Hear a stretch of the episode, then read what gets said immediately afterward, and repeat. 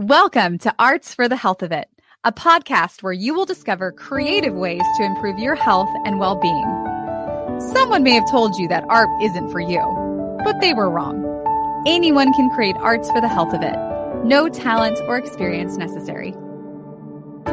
I'm just a little songbird Try to fly my way homeward with the melody and I make the beat. Don't know where it'll take me, take me. Cause when I'm in the dark of night, I sing my way back to the light. Come along with me and your heart will see that a song changes everything. Oh, oh.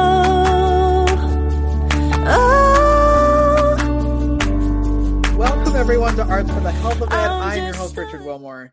I'm your co-host, Constanza Rader. And today we had the wonderful honor and pleasure of talking to Anne S. Graham. And she is the executive director for Texans for the Arts, which is an advocacy organization here in Texas.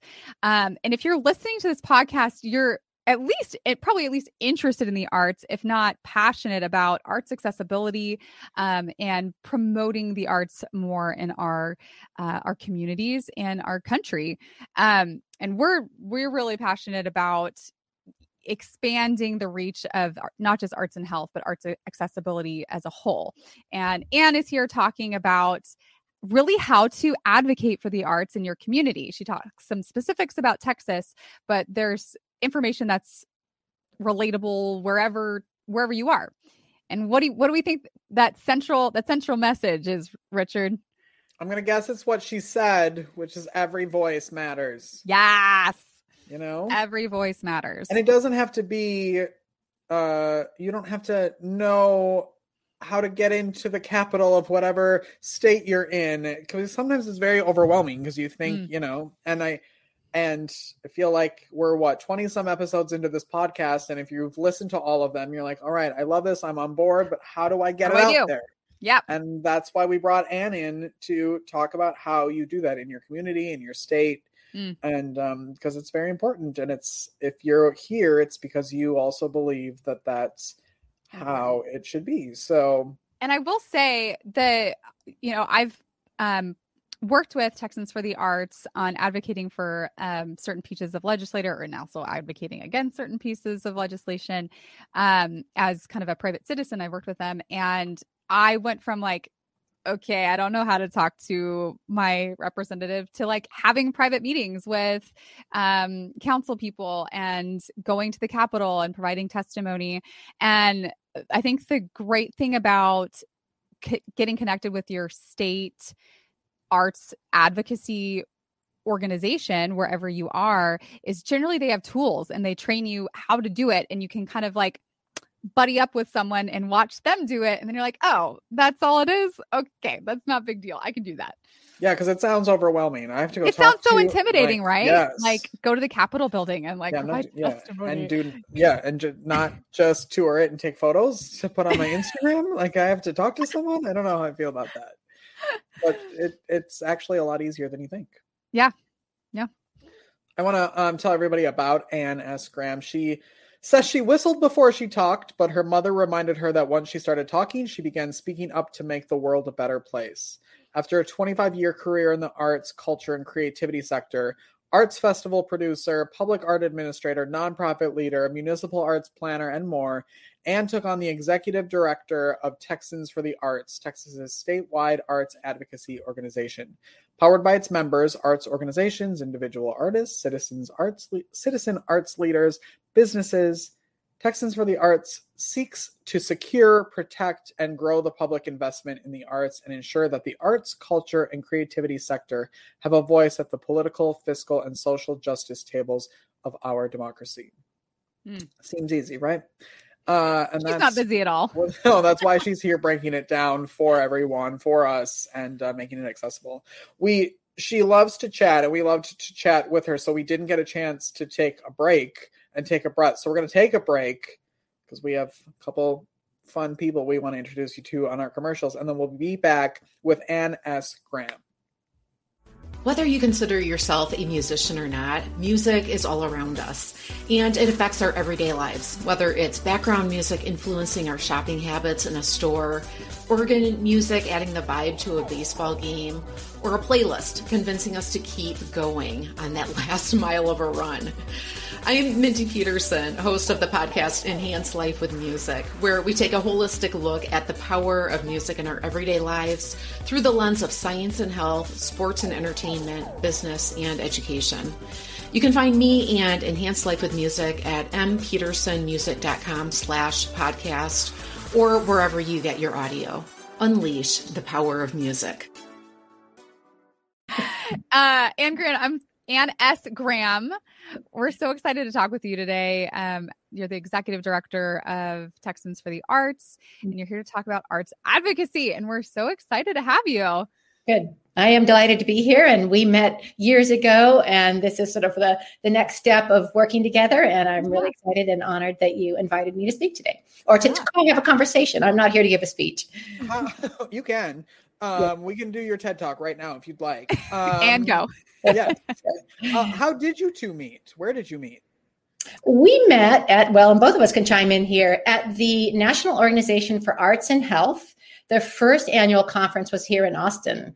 And it's actually kind of one of the questions you asked me on my sort of introductory survey was interesting. And that was like, how did you first come to be aware of this field of arts and health? And I was actually at Americans for the Arts conference, their annual convention in Boston, ooh, now when four, five, six years ago. And I had lived in Boston for 12 years, so I was very well apprised. And my husband did his graduate work or his postgraduate work at, at the medical school at Dana Farber Cancer Institute. So I was very familiar with the medical establishment as well. Um, but I hadn't really put the two together. One of the options on the at the convention was to take a field trip in the afternoon to get to know something else about what's happening in the arts in Boston. And so I took one that was called the Arts and Health Trip. And we went to Brigham and Women's, we went to Boston Children's, and um, very interesting. We looked at everything from practice to the studios to murals to tactile work to music therapy work. So, this big kind of spectrum of art services, both in children as well as in adult um, hospitals. This was a very, very clinical setting. And I ex- just grabbed some business cards. We were all changing business cards. Sort of, you know, stick your business cards and you think you'll never see them again. Lo and behold, I got news that Noah was going to be, Noah was being born. Noah is a fairly new organization. It's only been around actually since that first conference, um, again, three or so years ago. And I pulled out those business cards, and lo and behold, if those weren't some of the same people who are now some of the original founders of NOAH. And they, from the beginning, I'm here a, a real strong proponent of the work of Noah, from the beginning understood the opportunity to bring facts, research based, um, clinical based, uh, very sophisticated, academic, but also it's a very humane and human approach to looking at this field of arts and arts sometimes it's arts and health sometimes it's arts in health. Mm-hmm. like we say arts and education or arts in education. So sometimes it's a partnership and sometimes it's an overlapping. So mm-hmm. it's kind of fun that it came around full circle and that's where i met you um, and you know got to know the initial work that you were doing and met so many people. Um, they have subsequently their second conference was also in austin then I think they went to Boston and then they got stuck virtual because of the pandemic. Mm-hmm. Um, but again, continue to do this really important work that marries, and we do this in all of the fields in the arts that we're working, where we're marrying academic, research, data driven. That's often what moves and motivates an elected official. Um, to the human stories that really pack the most powerful emotional punch as to why this work is so important. Mm. Did I miss anything in terms of how we met? Yeah, no, that it was uh yeah, we met at that first NOAH conference in 2016 and then we've gotten to um work together on a piece of advocating for a piece of legislation and um I just love the work that Texans for the Art does and we are members of Texans for the mm. Arts so because we really we really understand the importance of our our state arts advocacy groups. They're mm-hmm. they're really important. Mm-hmm. Yeah. What um is Texans for the Arts? Thank and you. and when did you get involved and how did you get involved? And I also just realized while you were talking, I didn't realize Noah was so new. I like shout out to Noah and their conference because I it was a very I've only done one in person one in Boston and I was like this I thought it was around for decades because it's very well run. So kudos, Noah. Good job, Noah. Yeah, no, good job, Noah. As I said, they didn't start fledgling. They started with a wow. They started Yeah. with a really strong foundation and they just did it right from the very beginning. And that's an, an admirable nonprofit to look at in terms of a service organization, because service organizations like our own, they're a challenge really to get mm-hmm. people to understand the work that you do. So, Texans for the Arts is the statewide arts advocacy organization. We are a 501c4, which enables us to be a lobbying organization. So, we actually have a lobbyist under contract. And having a lobbyist is a very important mix in advocacy. We've got grassroots, uh, we've got grass tops, which is kind of like elected officials and boards of directors and kind of who knows whom in the larger um, upper sphere of politics.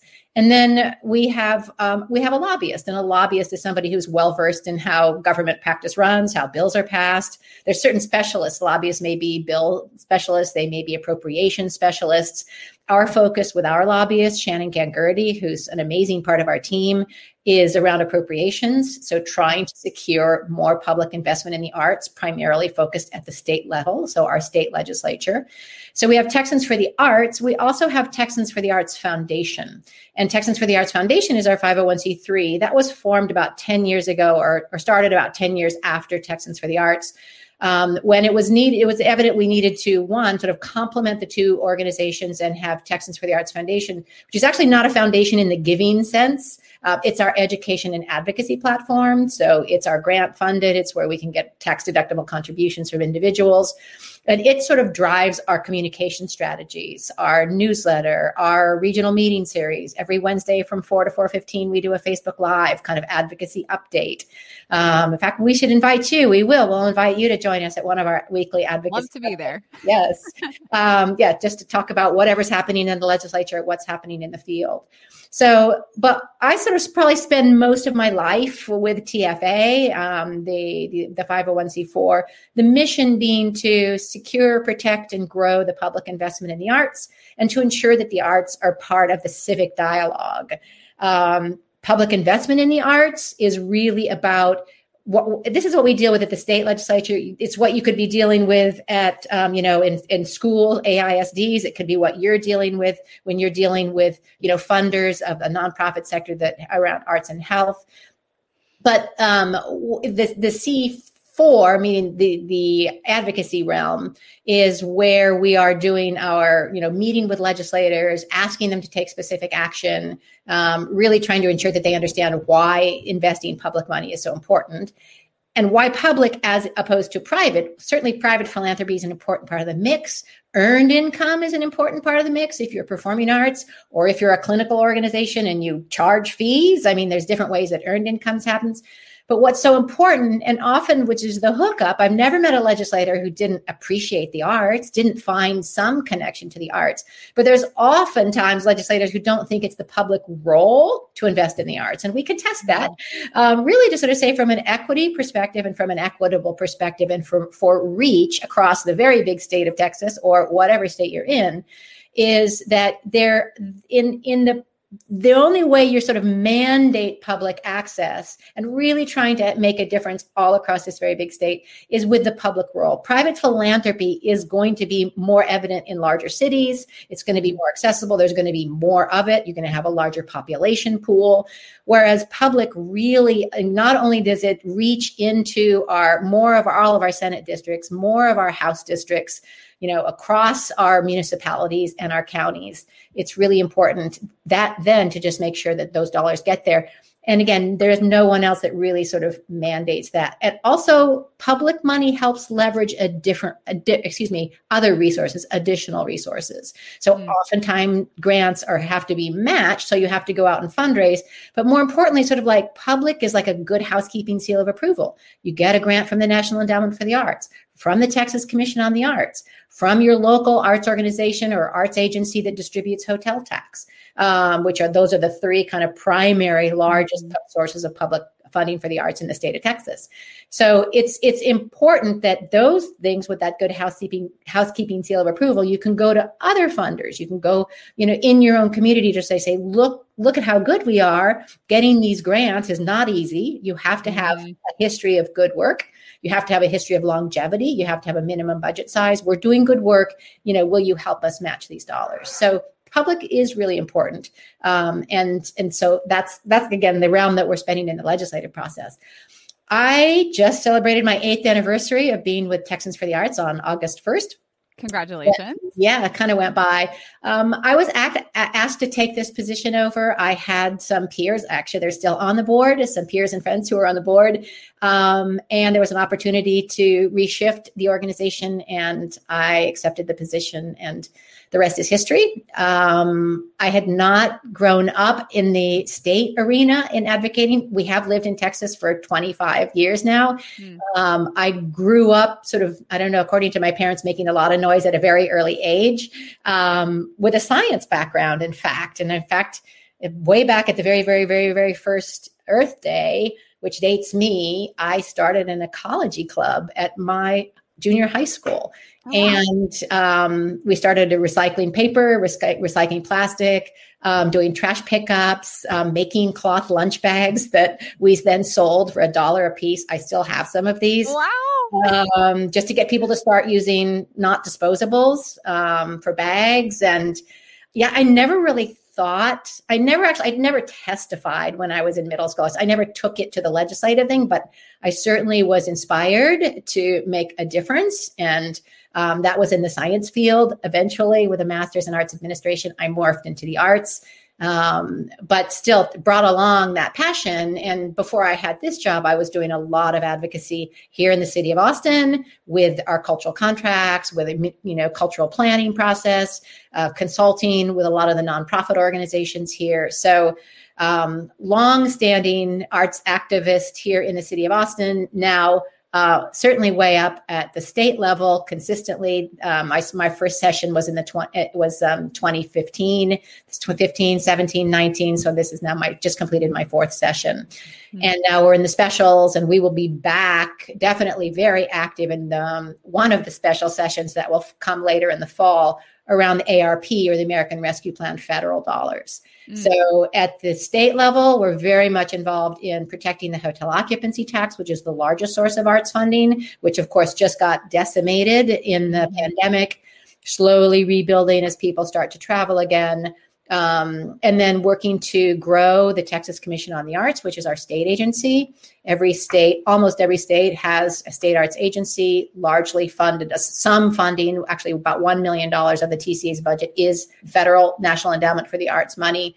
Um, the rest is an appropriation through the Texas legislature. And we were successful this last session in um, resecuring a $10 million appropriation to the Cultural District Grant Program. Mm-hmm. So that's been a real focus of us. The Texas Commission on the Arts base funding funds something called Arts Respond, and one of the five categories in Arts Respond is, is health health and human services. Mm. So nonprofit organizations who focus their work in, in arts and health can apply for funding to the TCA with a specificity in in health and health and human services and you do see a lot of projects being funded and a lot of nonprofits being funded in that which is exciting we just need to secure more money in the state texas is around 40 i'm trying to remember 41st in the united states for funding for the arts at around 35 cents per capita we have 29 million people. Some states are trying to get it to, um, you know, up to the what a dollar per. That would take us up to 29 million. So we are woefully underfunded, and yet working around the clock to mm-hmm. increase that funding. Um, certainly, there's a funding cycle, right? It's done now. The legislature adopted the budget. They have to adopt a budget um, by constitutional uh, right by the last day of the session. That passed. That signed. That has nothing to do with the special sessions right now, which are all around sort of voter voter the voter issues. So um, again, we're we're in the trenches at the federal level now that we've been involved in the pandemic. Um, very very engaged in trying to with our national peers I chaired the Americans for the Arts State Arts Action Network for two years, trying to help lead the state voice in federal money because what we've learned and what we all know in terms of the pandemic is that the US government is the only one who can print money. We all need it and we need it in uh, vast amounts just because of how hard we've all been hit from employment, mm. you know, jobs, health, everything that has been compromised because of the pandemic. So that's why here now feet on the ground, boots boots on the ground here. We're trying to work with municipalities to secure some of the local ARP money. And now we will we'll be submitting, working with our partner organizations, uh, submitting a request to the state to secure state funding in the fall at wow. one of the special sessions. So there's there's a lot there's, going on. There's all there's a lot going on, and there's no like nobody's making jigsaw puzzles, nobody's baking bread. Um, I wish, mm-hmm. uh, but and it's not just the arts. I mean, anyone in the social service sector, you know, that's that is well in the nonprofit sector. We're all do-gooders and doing what we can and not getting a lot of sleep, um, but you know, committed to the work we do. As are you. I mean, you know, the field that that you're in right now is just so vital and the experiences that you provide for patients and families is just you know, so commendable. And I'm sure you guys aren't resting right now either. Well, it continues to be a roller coaster. Yeah. but I'd love to frame up the conversation a little bit um, as we go forward because, mm-hmm. you know, our vision is that everyone has access to arts and health services. Mm-hmm. And you've talked about arts accessibility. Um, so I would love to hear, um, you know, arts isn't just important for hospitals like what mm-hmm. we do, but mm-hmm. also for community health and well-being. Mm-hmm. And so I, I wonder if you could first talk about maybe some of the the data around the impact that the arts make kind of holistically on community wellness um, and then what are specific steps that listeners can take to advocate for the arts um, mm-hmm. in their communities mm-hmm.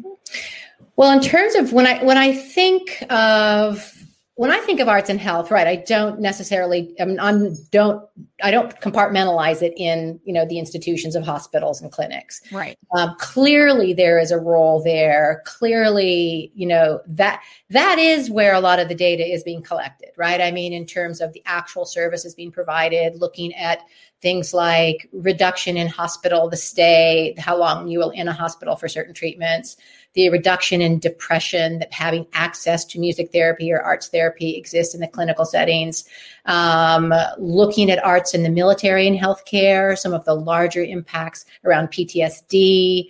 Um, and and looking at reduced prescriptions, uh, pain relief, lots of things. So there's there's that kind of body of work which is clinical and it's not just music therapy it's visual art therapy and writing therapy and um, the abundance of art forms that exist. And we were also involved two sessions ago with securing an additional $250,000 for the TCA that was expressly for arts in the military. Mm. And many of those projects that were funded, actually most of them were funded, were either on, you know, on military bases or here, um, you know, in the nonprofit sector in communities to provide opportunities around, you know, writing workshops and um, painting workshops. And, you know, so, so we were definitely securing funds to access those unique dollars that are now part of the base funding, which is exciting, and those programs continue to be funded.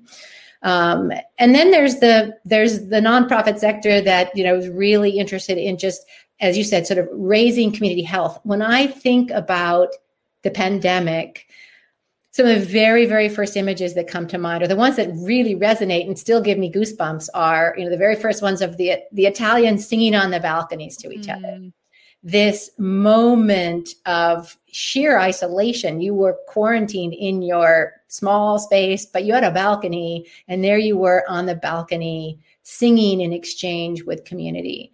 Um, I think of the image of Yo Yo Ma that went viral when he was playing, brought his cello to get his vaccine. And while he was waiting for his 10 to 15 minutes before he could leave, got out his cello and serenaded um, individuals who were waiting along with him. And as a as a cellist uh, and a deep admirer of Yo-Yo Ma and his his humanity and his approach to music and life, um, again, those are just these kind of visual images of of the power of music to make change. There are a lot of other organizations that work in the health realm. Um, and I don't actually have all the data at my fingertips, other than some of the more clinical ones. But um, I mean, you there's a lot of projects that engage, um, you know, youth and families in um, that are in residential areas. They could be sort of like part of creative placemaking projects where health is brought in as a strong component and engaging citizens with um, access again to the arts as part of you know some sort of healing that's in a wounded community. We think about you know look at the the equity issues that we've been dealing, the discrimination issues, the um, Black Lives Matter issue. We're looking at the role that arts play as we try to address larger societal ills um, and how some of that art making, you know, brings a community together. How uh, sometimes in murals, you think of the, the, the practice of getting communities involved in making murals around uh, healing.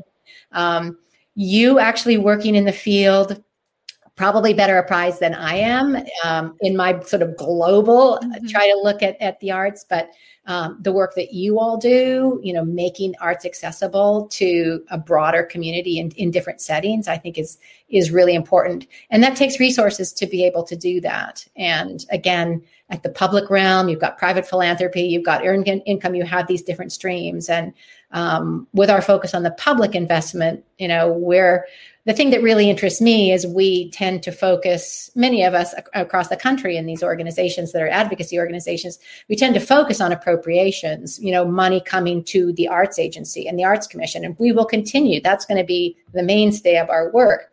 But at the same time, um, you know, there are there are there are other realms at the TCA, you know, which which is the very first thing in the budget there i like to look at what are some of the other agencies that we could go and approach and obviously in texas it would be health and human services mm. how might we explore and we did this during the when we were looking for veterans resources was was you know going to the veterans commission um, how might we explore other agencies contributing or appropriating funds to the arts sector mm. And the reason I find this really important, not just because there are resources to be had there, because it breaks down the silo that the arts funding happens in this agency and this mm. agency alone. I would love to see a line item in Health and Human Services for arts work here. Same thing goes for arts in the justice system, arts in the mm. housing initiatives, arts and you know education to break down this barrier that it's like, oh, the arts are what you fund when you have extra. Um, you know, the arts is you, you, don't you don't need public money for those arts, and mm-hmm. so that is something when we were going after again the arts and the military money. That was the first time we actually had sort of branched out to a different commission and testified in front of that, and had a music therapist who was mm-hmm. part of the Creative Forces, the national initiative up at Fort Hood, who spoke eloquently to the work that she did um, I'd still like to pursue that. I'd like to pursue going to these other agencies and really awakening them to the fact that you know some of them are already working. I mean, the, there's some uh, mental health programs with with Health and Human Services that they that that do integrate like the visual arts, and there's a competition for uh, an annual competition based on different ages, and they create a calendar and they distribute that, and there's they're you know they have um, exhibitions and shows, and so they're knowledgeable about this. But I would love to see I'd love to see pockets of arts funding in all of these agencies. And then I'd love to see those agencies coming together in the same room mm. to sort of see why this overlap is so important. Mm. Um, you know, and to get arts and health and arts and military and arts and housing all together in the same room and just saying the arts is vital to be at the table. Mm. It's not yeah. just when you, it's not just when you have extra money. It's the arts can help move the needle yes. on the intensity of the experience and the opportunity um, the arts can help i don't want to say the arts can help you save money the arts can help you save money i mean the art and that's not that's we're not in it for that but the arts certainly we we, we know that data um, we know how arts makes kids want to go to school more, right? Right. When your kids are in school more, one, your school district is getting more money from the state. Two, your student wants to be there, that which just means they're learning, they're yes. present. So, you know, trying to I, show that all of those things I, just to share like a little micro um, like some an example on the micro level of how this might work. Um, I think I may have shared this on a different episode, but um, so many times the main type of patients that are being referred to us in the hospital are patients who are belligerent, who are not being compliant with um, treatment or with their caregivers, who aren't willing to take a shower. Um, so like I'll use so there was there was one man that um wasn't wanting to take a shower, which is really important when you're in the hospital to to prevent infection and all of this stuff. And he'd kicked all of his nurses out of his room. So the nurses, when they when it was our time to be there, they came and found us immediately, like, can you please go play for this patient? And we went in and played music and had a great time. And when the when the nurse went back in he consented to taking a shower. And like it shifted his whole day. So here you have someone who's in in a state of the art facility that has all of the resources that has all of the top like the best medicine the best care. But if we're not tending to the humanity in people they can't make good decisions for themselves we people need to feel safe and seen and loved and heard mm-hmm. and what more powerful way do we have to do that than through the arts um, so we think of this as this fringe thing but really there's something that's so central um, one of one other one of my patients used to say that music is the internal combustion engine for motivation mm-hmm. mm-hmm. like that was his his motivation um anyway i just thought that example came to my head. And that happens like not just on that individual level but um on a on a societal level as well.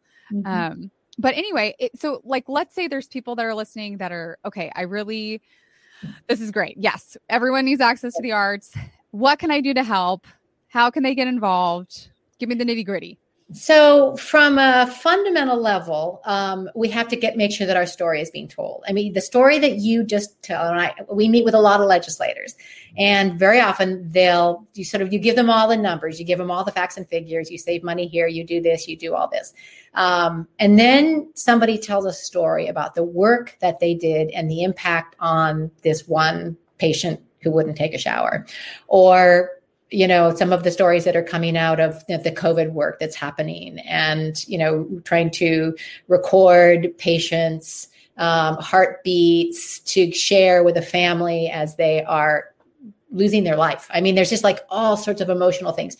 You tell some of these stories and i mean i get goosebumps but that's what legislators remember. So let if we're talking right now primarily around funding and, and policy change at the state, but it could be municipal, it could be county, depends on who your funders are. Well, the most important things you can do is get to know who your legislators are because they're going to be decision makers in your life and they report to you. You are their constituent, you elect them.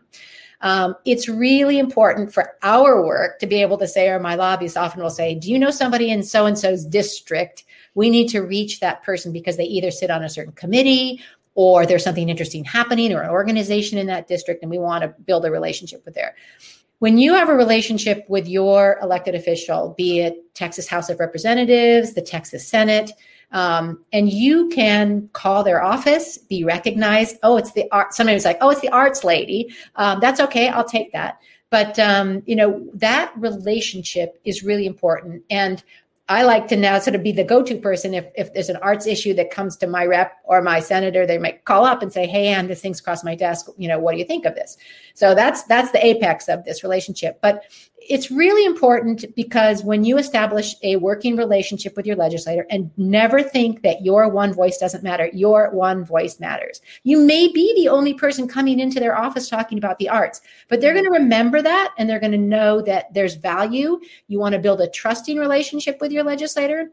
If you don't live in Austin and you're in another community, they have offices in your other communities, right? So get to know your legislator or get to know their staff um, and and that's that's that's the number one thing. The second thing is to know what it is you're asking for. Do you have a message?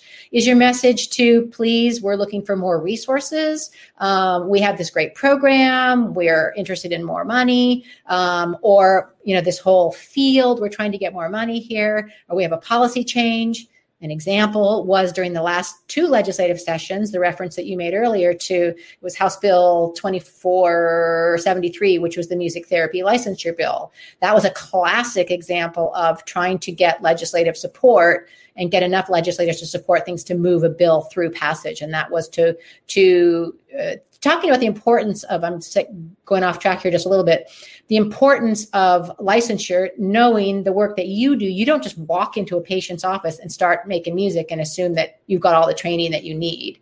Um, you you need some standards for you know becoming a being able to put up a shingle that says that you're a lic- licensed therapist of whatever the ilk is. In this case, this particular bill was around music therapy but getting to know so getting to know your legislator is important. Honing what your message is and building sort of partnerships around other people who are trying to pass the same legislation or pass the same bill or you know pass an appropriations to get more funding for the tca if that's if that's the agency that you're going through. Um, the other thing, yeah, building partnerships so that you're not just one voice, but the more of you in the room, the more of you raising the issue, the more important it is and that your message is aligned with each other and strengthened and there's not outliers that are distracting but that you actually come to a consensus this is what we're going after. And you know the music therapy world that was working on this bill was doing everything right um, in terms of building a coalition of support, getting it moved through the different committees, going to hearings, et cetera. Ultimately, it ended up in the calendars committee and it just never moved, which was a, happens by to thousands of bills, unfortunately. So they did everything right. That still doesn't mean your bill is going to pass. I've had bills that have not passed. You go back and you're going to try them again. Um, so, and the other thing is if you end up having a legislator who really is just not going to be interested in the public investment in the arts. We take to the elections, and you, as a constituent, have the opportunity and the power to try to influence elections. We do not endorse uh, we don't endorse candidates. We're not asking you to endorse candidates, um, but we have been involved in um, helping to sway the outcome of elections to pro art supporters. Um, so it, it's that is part part of democracy. I think really the most important thing, you could flip what I've just said about get to know your elected official, you know, hone your message, build partnerships to um, vote. Mm-hmm. Uh, be involved in the, democ- the democratic process and um, and use that as an opportunity one to educate all of the candidates who are running for office around why the arts are important. And I'm saying arts now in the very broadest spectrum, mm-hmm. um, and to get them to, you know, pu- publicly sort of commit. You want you, you, you're, you know, we support doing surveys. You can do candidate forums. We've been involved in a lot of these, and there's communities and, and groups of artists who do these around the state as well in their own communities. But what's really important is to show and to, to educate people who are running for office onto why this is so important, what kind of leadership you'll be looking for, you know, what kind of policy and appropriations you'll be looking for to and and to befriend them and to work side by side and keep them apprised of what's happening in the field. So and have them look smart and to be involved because if you can elect enough elected officials who believe in the work that you're doing, then your attempt to uh, influence policy, influence appropriations is going to be so much easier. Hmm. So, um, what you can also do in terms of trying to get the word out about what what you are doing in the as a field is once you know who your legislator is, follow them on their social media platforms. Um, when you visit them, take pictures and post it on social media. I was at the Capitol yesterday with one of my board members. We were meeting um, with a representative who actually oversees a very important committee that oversees the Texas Commission on the Arts um, uh, Representative Ken King in, um, uh, up in the Canadian Texas area. And it was just really important to be able to talk about why the arts were so important. He shared stories about why the arts were important in, in his life, and he oversees the cultural, culture, recreation, and tourism um, commission. So just having these kind of one-on-one exchanges is really important to understand what their connection to the art world and help them see and, and hear why the arts are so important to their family and therefore to their broader community. So follow them on social media, post things about them. If you have programs, invite them to your programs.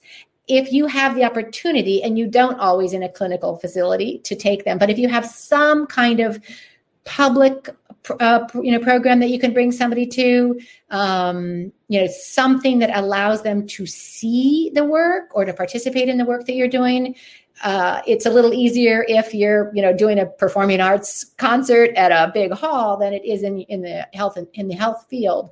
But if there are opportunities for them to meet patients who've experienced positive outcomes or meet family members. Those things hit the heart because that's what you are doing is the heart work. Um, hearts need arts um, literally. So um, other things are to if the opportunity comes up if they've provided leadership in the field is to give them an award and honor them at an event um, give them the floor. They're always running for office. Uh, they're running for reelection. And our Texas House of Representatives are running every two years. They run before every session. So, and I think they, if there is a disconnect between somebody not understanding why this work is so important, is because they haven't had the opportunity to see it or experience it. Mm-hmm. And again, I'll come back to the stories that you have, which are always just going to be the the most powerful things that you can share. Mm. So, you know, f- again, following them on social media, signing up for their newsletter, making sure that you send your newsletters to them, um, do not think that your single voice or your single organization can't move the needle because it, it really can. Mm. Good word, Anne. And what's the last um, creative thing you did for yourself? I'd like to say that I dusted my cello off and tuned my instrument and got my bow out and made a little music. What is the most creative thing? Oh my gosh.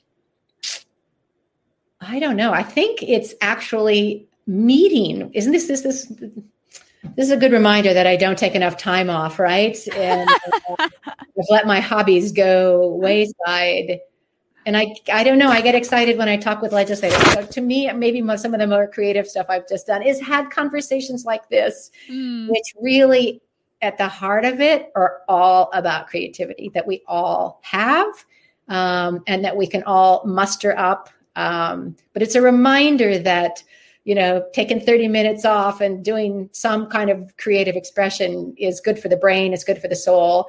Um, I need to obviously need to do it more often. This is pathetic that I can't think of the most. you're you're not alone, Anne. We were probably like six or seven months into the pandemic, and I was in like the worst mental space I'd been in a long time, which I think we all were. Yeah. Um, but my husband pointed out, he's like, you know, you haven't been singing like at all. And I was still teaching voice lessons, you know, a few times a week through Zoom, but I wasn't like just singing for me. And so I was like, you're right. What if I anyway, so I would just I just started like singing in the evening a little bit or in the morning and like after the first like real full practice session, I was just elated. like, I was feeling all of the positive endorphins that music and arts engagement bring. And man, that was that was a big reminder for me of like how how often as arts administrators or advocates, sometimes we neglect ourselves and like, wait a second we need to do this too. That's why we're advocating for. We're busy making sure everybody else is doing it, and then we're like, oh, yeah, it's like, wow, it's embarrassing. I think, I mean, listening to music would be right. Certainly, yeah, totally. And I, I, think that's another thing that I was uh, I always sort of forget is is to remind legislators who again are sort of questioning whether the public realm plays a role in, in supporting the arts is you know what what did you do to sustain yourself? You know mm. during the major those three months march april may june four months in there where we really didn't know are we going outside? Are we going inside? We didn't know how the transmission uh, you know et cetera in 2020 wherever 2020 went. But everybody right every yep. single person is is taking you know they're listening to music they're reading a book they're watching television they're doing something on their computer look we could not have made it through without tiger king let's all be honest right so it's just it, it's it's it's so vital um, mm-hmm. and it's clearly taken for granted um, but you could not imagine what the world would have been like without this capacity to again music comes to mind but it could be theater it could be speech it could be you know people playing you know on their front porches and or playing in their front yard yeah. um, you know it's it's that's those those are the memories and things that certainly stick with me yeah. again the images coming back to the the italian balconies and um, singing your heart out so Mm. But a reminder when we're off the podcast, maybe I'll go get my cello out. Just send us a picture when you. I have one. I have one final question for you, and yes. this is the moment where you jump on YouTube if you're listening to this on a podcast platform. But can we talk about that peculiar little piece of artwork hanging behind you? Can you tell us the story behind that? Well, actually, that is one of my sons. I think I remember which son it was in. Yes, it's, a, it's, a, little man, and it's kind of mod. It looks like sort of modern art. Somebody thinks I paid oodles for it. Well, it is a it is a piece of, of artwork, and it just happens to be color coordinated. It looks like it's a cutout, but it's actually. Oh. Not. So it's a little man um, that one of my children made many, many years ago, and I just love it. It makes me smile. it's so lovely and like joyful. It's yeah. either like the little devil on your shoulder, like kind of creepy. Angel, yeah. Depends or like mood, it depends on which way I'm sitting. Yeah, here. exactly. Yeah. Which how can, how can people best connect with you, Anne, if they if they want to get more involved or they have questions or well, thank you. And I, would be remiss, uh, my membership, my associate director, and my, uh, my also my membership uh, chair would be remiss if I didn't say that we are supported by memberships, um, by the art, artists and small businesses and individual artists that we work on behalf of. Uh, again, the resources that we allocate, we don't get them. They are for you. They are for the field, and we do everything we can to increase them. We our website is texansforthearts.com, and you'll find a lot of information about, including how to become a member there. Um, you can reach me at info at texansforthearts.com. Uh, we are seeking, you know, we're help. We're, we're looking all the time for. Uh, I'm looking for me for arts leaders in municipalities who want to get some help. Uh, looking for American Rescue Plan resources. We're always interested in hearing from members uh, what their issues are. We do lots of communication strategies. So from regional meetings to newsletters to again um, the conversations around our weekly Wednesday. So TexansForTheArts.com, info at TexansForTheArts.com. And we also have a relatively new website called the hottoolkit.com, www.hottoolkit.com. It is everything you need to know about the hotel occupancy tax for those of you who do secure hot resources. Um, that's generously funded by the Houston Endowment and a really important part of the work that we do, which is to protect the state statute around the hotel occupancy tax and then to protect the up to 15% for the arts.